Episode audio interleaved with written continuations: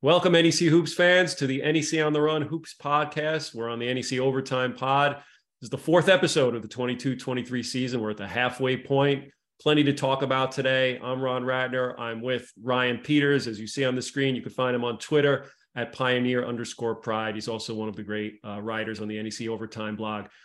Ryan, let's get going. Let me set the stage a little bit. Uh, this was what we're starting to see is some tightening at the top and some major banding in the middle of the NEC standings. No more unbeaten's.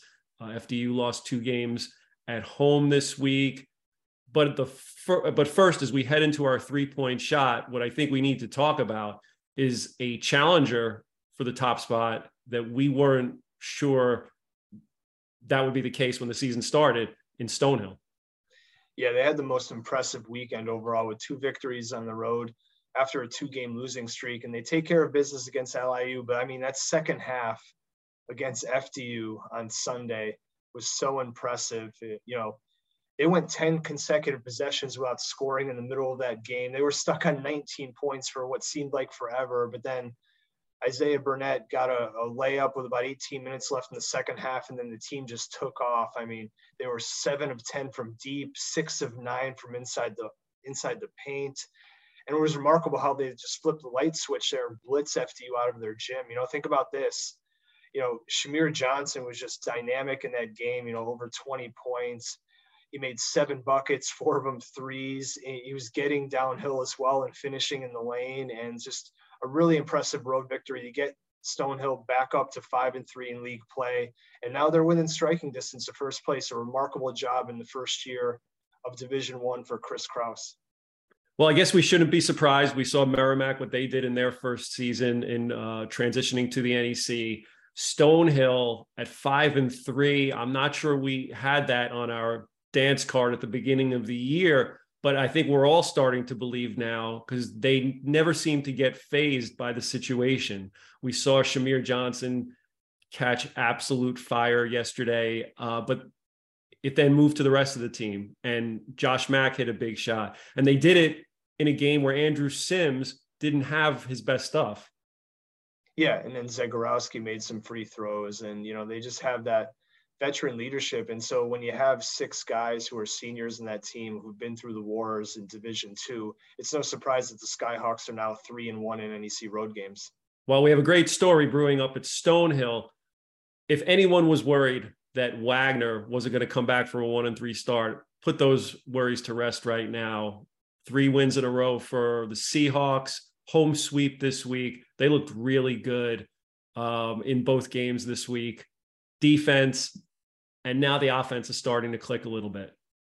A little home cooking for Wagner, taking care of business at the Spiro Center and they played to their identity like they have been all year when they've had these uh, positive outcomes, holding both teams, Sacred Heart and Central Connecticut, to a combined 0.86 points per possession, 16% shooting from three.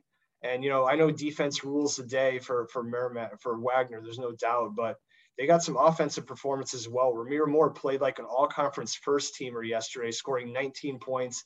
He had big shot after big shot. You know, Sacred Heart cut it to three late, and if Rahmir Moore just hits this tough mid-range jumper, really nothing Sacred Heart could do to extend their lead to five, and Sacred Heart never got any closer.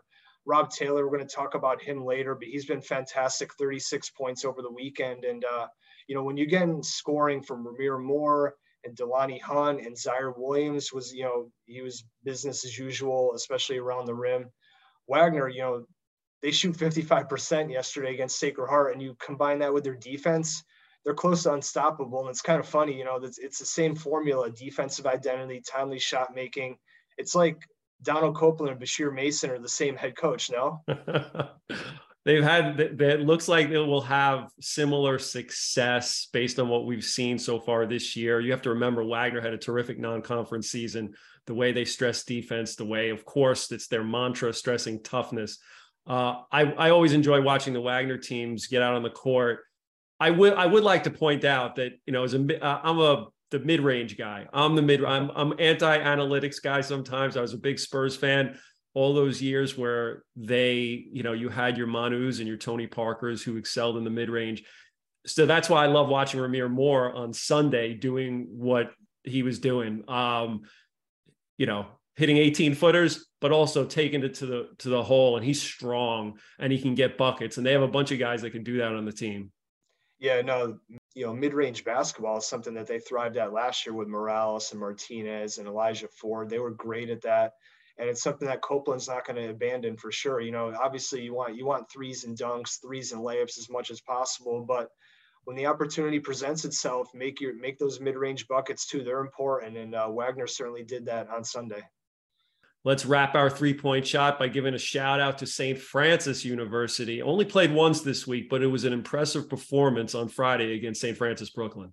Yeah, they jumped out to a 25 point advantage at half, and they were just scoring at will 56% from two, 71% from three. And no, I did not misspeak there. It was 71% from three and 73% from the line. You know, Josh Cohen had his typical 22 point performance, but the really encouraging thing for St. Francis, in my opinion, was Rennell Giles really got going. He had 16 points, a season high, four of four from way downtown. And right now, St. Francis, they're now 4 0 in league play. I mean, Ron, if if you're a team and you have you know, you have to pick a road game in the NEC tournament. Is DeGol Arena the last place you want to be? Yeah, you said 4 0 in league play, 4 0 at home in league play, to just to clarify. Yeah. Mm-hmm. But yes, that would that that would be a tough place to play. I think you hit on something important there. You know, Rennell Giles finding his form is huge. He is a, an enormous X factor in this league this year. They did this on Friday without Landon Moore. So they are got they're getting contributions uh, up and down the lineup. Of course, Josh Cohen was was Josh Cohen in this game. He was terrific. Uh, that yes, I, I think when it comes down to March, I'm pretty certain SFU is going to host at least one and maybe multiple home games in DeGol Arena. And when that place is packed, it, it is it is a tough place to play. And um, they seem to always bring their A game in a in a year where we're struggling our teams to win at home they're 4 and 0. Yeah, no one wants to go to Loretto either deep into the winter. And uh, that certainly is a factor. You know, there's not many tough road trips anymore in the NEC, given the kind of geography construction that we've seen with the movement of teams, but it's still tough to get out to Loretto and play there. It's time now for our NEC open mic, and we welcome in Stonehill, fifth year guard, Isaiah Burnett. Stonehill coming off a big road trip this past weekend. Isaiah, thanks for taking some time to talk to us. Thank you for having me. All right. So I want to get into what happened over the weekend. Um, sensational road trip culminating with a victory yesterday. We're taping this on Monday. So on Sunday, big second half from Stonehill against FDU, 51 second half points. Take me through the mindset of the team at halftime and into early in the second half. I think there was 10 straight possessions that you did not score on. Then there was the explosion, and Shamir Johnson caught fire. Um, how was the team suddenly able to reverse course in that game, gain the momentum, and then keep it? Um, so basically, coming into halftime, um, Coach Kraus was basically is talking about uh, playing together as a family. Um, we were struggling at the end of the first half to make shots. We were turning the ball over. So going into halftime, it kind of felt like the momentum was all with Fairleigh Dickinson. So um, Coach Kraus just wanted us to relax, take a breath, remember who we are, start playing who we know and how we know how we can play. Um, so to start the second half, um, the kind of game came together with us playing as a family, playing like we know how to. Um, and then just hats off to Shamir Johnson. Um, we've all known how he can play. Um, and he kind of showed like his whole realm of his game, not just shooting the ball, getting to the basket. And I think he was a huge and vital part to us winning that game. So with him making shots, and I think another part of the, uh, the game plan going into halftime was we ended up playing zone, um, and we wanted to kind of emphasize getting stops on the defensive end. And I think all my teammates did a really good job of not only getting stops but rebounding a ball, which is something that we've been struggling with as a team. Um, so hats off to my teammates for for helping us take that next step and keeping our attitude um, kind of in a positive direction and not not getting down on ourselves, even with being down. I think 14 it was. So before I turn it over to you, Ryan, for a couple questions, do you think uh, one thing I noticed with your team is you never seem to get rattled in these games? Do you think having this uh, very upper class laden team that you've been through some of these wars together helps you? I definitely believe that. Um, Coach Kraus does a he does a really good job of making sure our attitudes are right. Um, we don't have any captains on our team, um, so he kind of makes it free reign for anybody, whether you play 40 minutes, whether you don't play at all.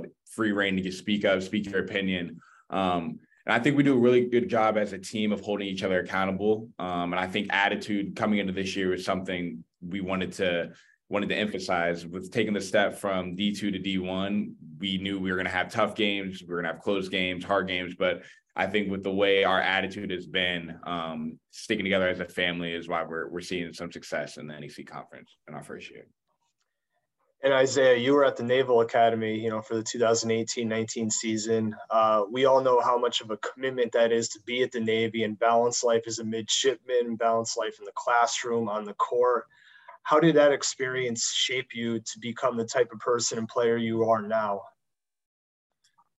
I would say it definitely helped with a, a leadership role. Um, because the Naval Academy has some of the best leaders in the world um, with a great military force. So I think understanding how those guys spot, especially in hard times, um, is a big thing. Because um, I'm, I'm a competitor, I struggle with my attitude sometimes. I think it's helped me grow from where I was then, watching the type of military leaders at the Naval Academy and how they dealt with certain situations is definitely something that I've tried to bring to this team.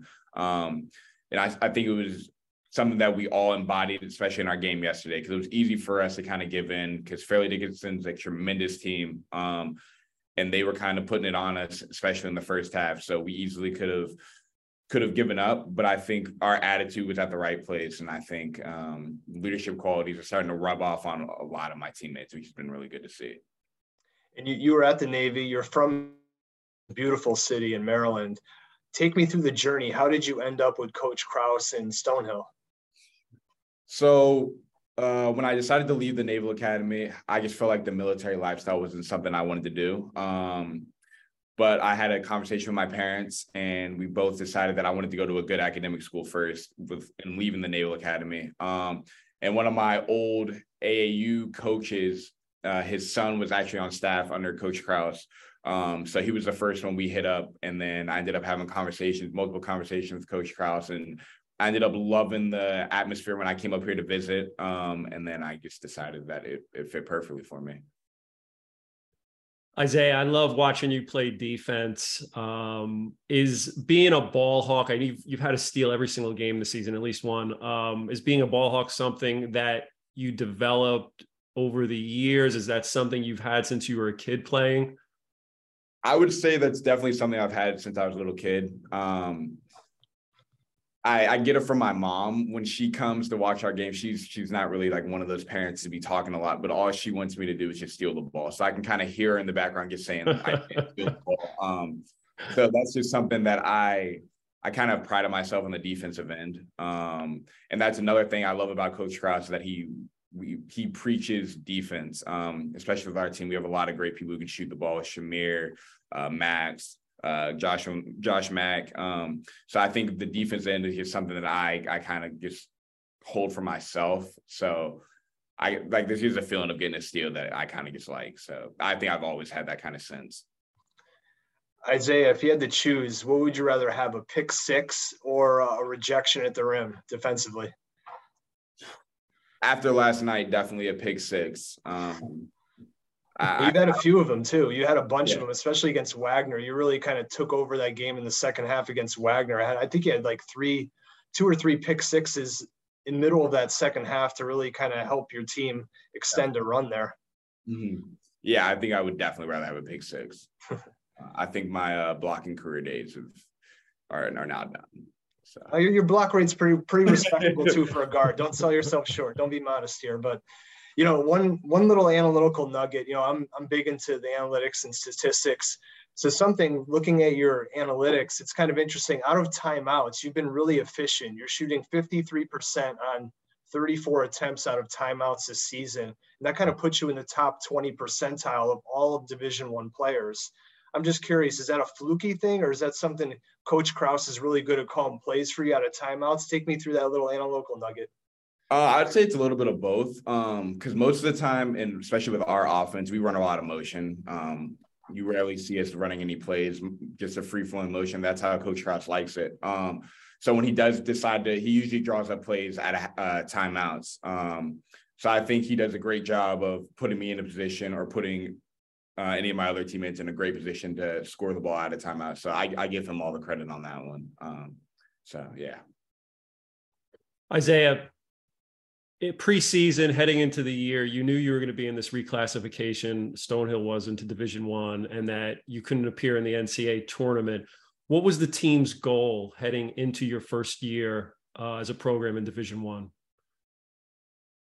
I would say a goal of ours. Um, we knew we weren't going to be able to compete in playoffs or in the the tournament. So I think a goal of ours was a regular season title, um, which is what Merrimack ended up doing their first year. And I I felt like we we were talented enough. I feel like we we can still win the regular season. Um, and I feel like that's that's a goal that we've been talking about ever since we we found out um, that we were moving up to D1. Um, and I think that makes every regular season game for us special because we know we only have limited games left um, with only being able to play in the regular season. So I feel like those regular season games mean a lot to us, and that's why that's part of the reason why that that comeback victory we had last night was so crucial um, and felt so good because we know each re- regular season is like our Super Bowl. Um, so I feel like that was our mentality coming into this year.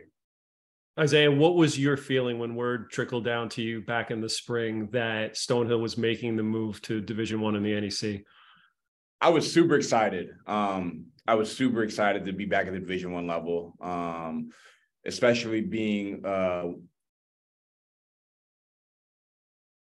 one of the top players on this team to finally be able to play those minutes, those minutes that I maybe wanted to at Navy, but I wasn't ready there. Um, so now just from like a personal goal, being able to prove myself um, at the Division One level, because um, I knew all all my teammates, um, they would always ask me like, "What's the difference between Division One, Division Two? Um, and truthfully, I don't I don't see a big difference um, at all. I think talent wise, all my teammates are talented enough to play the Division One level, and I think just everyone wants to play at the Division One level, and I'm thankful that some of my teammates who have been with me, been at Stonehill since even I got here, now gotten the chance to even prove themselves at this level. Um, which is the three other seniors like Josh Mack, Shamir Johnson, Andrew Sims, been able to prove their talent um, and just show like people that they can play at this level. And I think they've done a tremendous job of doing that.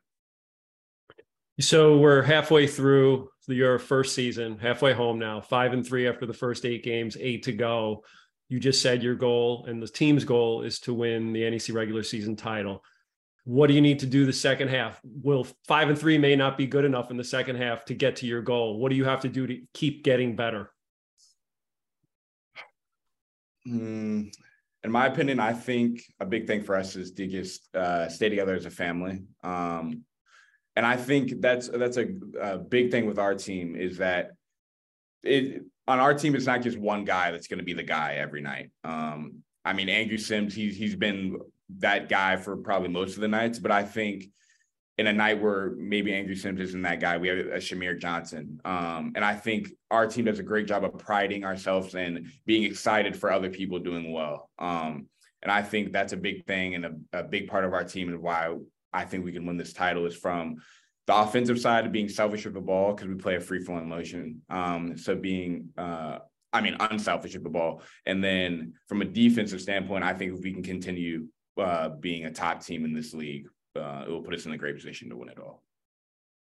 All right, there you have it. Isaiah Burnett talking about Stonehill, their goals, and and what they're going to be doing over the next half of the season to reach that goal. Uh, Isaiah, thanks for joining Ryan and myself today. We really appreciate having you on the show. Definitely. Thank you for having me. Time for our weekly heat check. Ryan, last year we talked about Wagner, Raekwon Rogers in the middle, an offensive force. Suddenly, it looks like they found someone to pick up that slack that they may, may have been missing earlier in the year. Sophomore Rob Taylor has been fantastic. He's really had some great performances, but this past weekend was his best to date 36 points on 14 of 19 shooting over the weekend. He's really solidified that five spot for Wagner. You look at Taylor and his maturation, his assortment in the post is really special. He's got that great spin move when he gets a post entry. He's really good at offensive putbacks and finishing, you know, giving Wagner much needed second chance points, especially when Wagner's not shooting the ball well.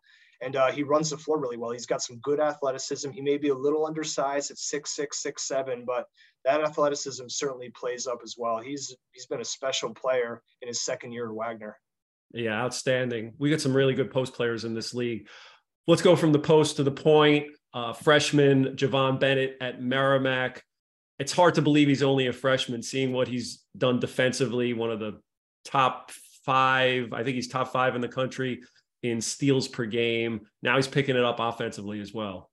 He's a defensive seven, you know, third in steal rate in the country at 6.3%, which is remarkable. But now his offensive game is starting to catch up to his defensive performances. And now he has back to back efforts in double figures after getting 13 points in Merrimack's win over St. Francis Brooklyn on Sunday. And in league play, you look at his numbers, they're much better now. He's got the fifth best assist rate in the league.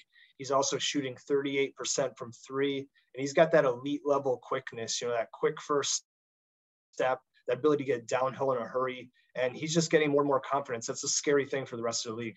We've talked about a post presence. We've talked about a quick defensive minded point guard. Now we turn to a rebounding force as of late. Andre Snoddy on Central has been awesome the last couple weeks he's been amazing. The league has a lot of great rebounders, let's be honest, and a lot of great foremen. But right now, no one's playing at a better level than Andre Snoddy, who now has the league's best defensive rebounding rate in league play. He's grabbing 31% of the opponent's misses, which is quite insane. And he's coming off a 27 point, 31 rebound effort in these last two games, a loss at Wagner, and then a much needed win at LIU. He's been fantastic. He's kind of like, you know, Coach Sellers has always called him a little Draymond Green. He's got that versatility, and now he's starting to hit threes. But he could pass the ball. He could bring it up the floor for you after the defensive rebound. Um, he's got that versatility defensively. He could guard one through five if he needs to. So he's a player who's going to get better as he continues his career at Central Connecticut, and he's certainly starting to flash that ability, that ceiling of his as potentially an all-conference player as a sophomore. Rob Taylor, Javon Bennett, and Andre Snoddy been heating up. Ryan, I always love our stat chat. And today, I know you're going to get deep into some analytics here. We're talking Merrimack defense. We talked about Javon Bennett and his impact on the game. Merrimack has been an impenetrable force on defense in league play this season. It's impressive because Joe Gallo, he really can teach defense so well because they've had more newcomers and returnees going into the season. But he still has his freshmen, his newcomers playing at a high level. Bennett is one of them, Jordan Derkack as well. And you look at Merrimack's defensive efficiency in league play, they're first in the league, which is no surprise. But their defensive efficiency now, which is at 89.1 adjusted for schedule, that's actually better than it was in the 2019 20 season when they had Juvaris Hayes and that great defense that won them a regular season championship at 14 and 4. So right now they're hitting the trifecta on defense best turnover rate at 27% in league play, best three point uh, field goal defense at 27% in league play. And they're getting a steal on 17% of the opponent's possessions, Crazy. which is insane. And they're also holding holding opponents to only 46% shooting from inside the arc. So they're just slicing teams up every which way on defense. It's quite impressive. Next up is our NEC game of the week, and we'll have a bonus game as well. But let's start with the opener of our CBS Sports Network package this Thursday, January 26th, St. Francis, Brooklyn at Wagner, Spiro Center, 5 p.m. Yeah, this should be a fun one. I'm really looking forward to Tedrick Wilcox, who right now leads St. Francis Brooklyn in scoring. He's been really good of late, a really good swing man, completed 3 4 for Glenn Braica he, he's probably going to go up against Rahmir Moore, who's a really good defensive minded guard. We talked about him early in his offensive prowess, but at six, three, and four, how physical he is. That's going to be a fun matchup between Wilcox and Rahmir Moore. So I'm curious to see how the Brooklyn offense fares against the Wagner defense. Thursday's a big day because truly the game of the week comes at seven o'clock that same night. St. Francis University visits FDU one versus two in the standings right now. This is one we've all been looking forward to the last few weeks. Yeah, 100%. You know, St. Francis loves to play in the half court. When why not? You have the best post presence in the league in Josh Cohen, but FDU likes to really get up and down the floor. So I'm going to be curious to see how the tempo is in this one. And we have the two best offenses in the league in terms of offense efficiency. FDU is kind of far and away above, but St. Francis has really kind of hit their stride of late. They're making threes. We mentioned their performance earlier in the week against St. Francis Brooklyn. And it's just going to be a fun, uh, hopefully a shootout. I'm, I'm looking forward to maybe uh, you know an 85 to 80 final where teams are, blow, are throwing offensive blows at each other, and we got Josh Cohen against you know Demetre Roberts and Grant Singleton and Renell Giles gets going, and then you have you know Almonor making some shots. It should be a fun one there always seems to be great games going on at uh, Stratus Arena. Remember last year's CBS game with FDU and Wagner. This past weekend, FDU had two unbelievably fun games uh, against Sacred Heart and then Stonehill. Pivotal stretch here for the Flash, four in a row on the road. We'll see where that leads them. Looking forward to that game. Uh, as always, if you can't make it to the games, you can watch all NEC hoops action on necfrontrow.com or the NEC Front Row series of mobile apps. Ryan, we just completed our tour of NEC hoops for the week. Another great show. It was a pleasure again, Ron. It's we're now into the teeth of the league, and uh, you know, as you mentioned before, our contenders are really starting to emerge. So I'm really looking forward to see these teams jockeying for home court advantage in the NEC tournament come uh, March.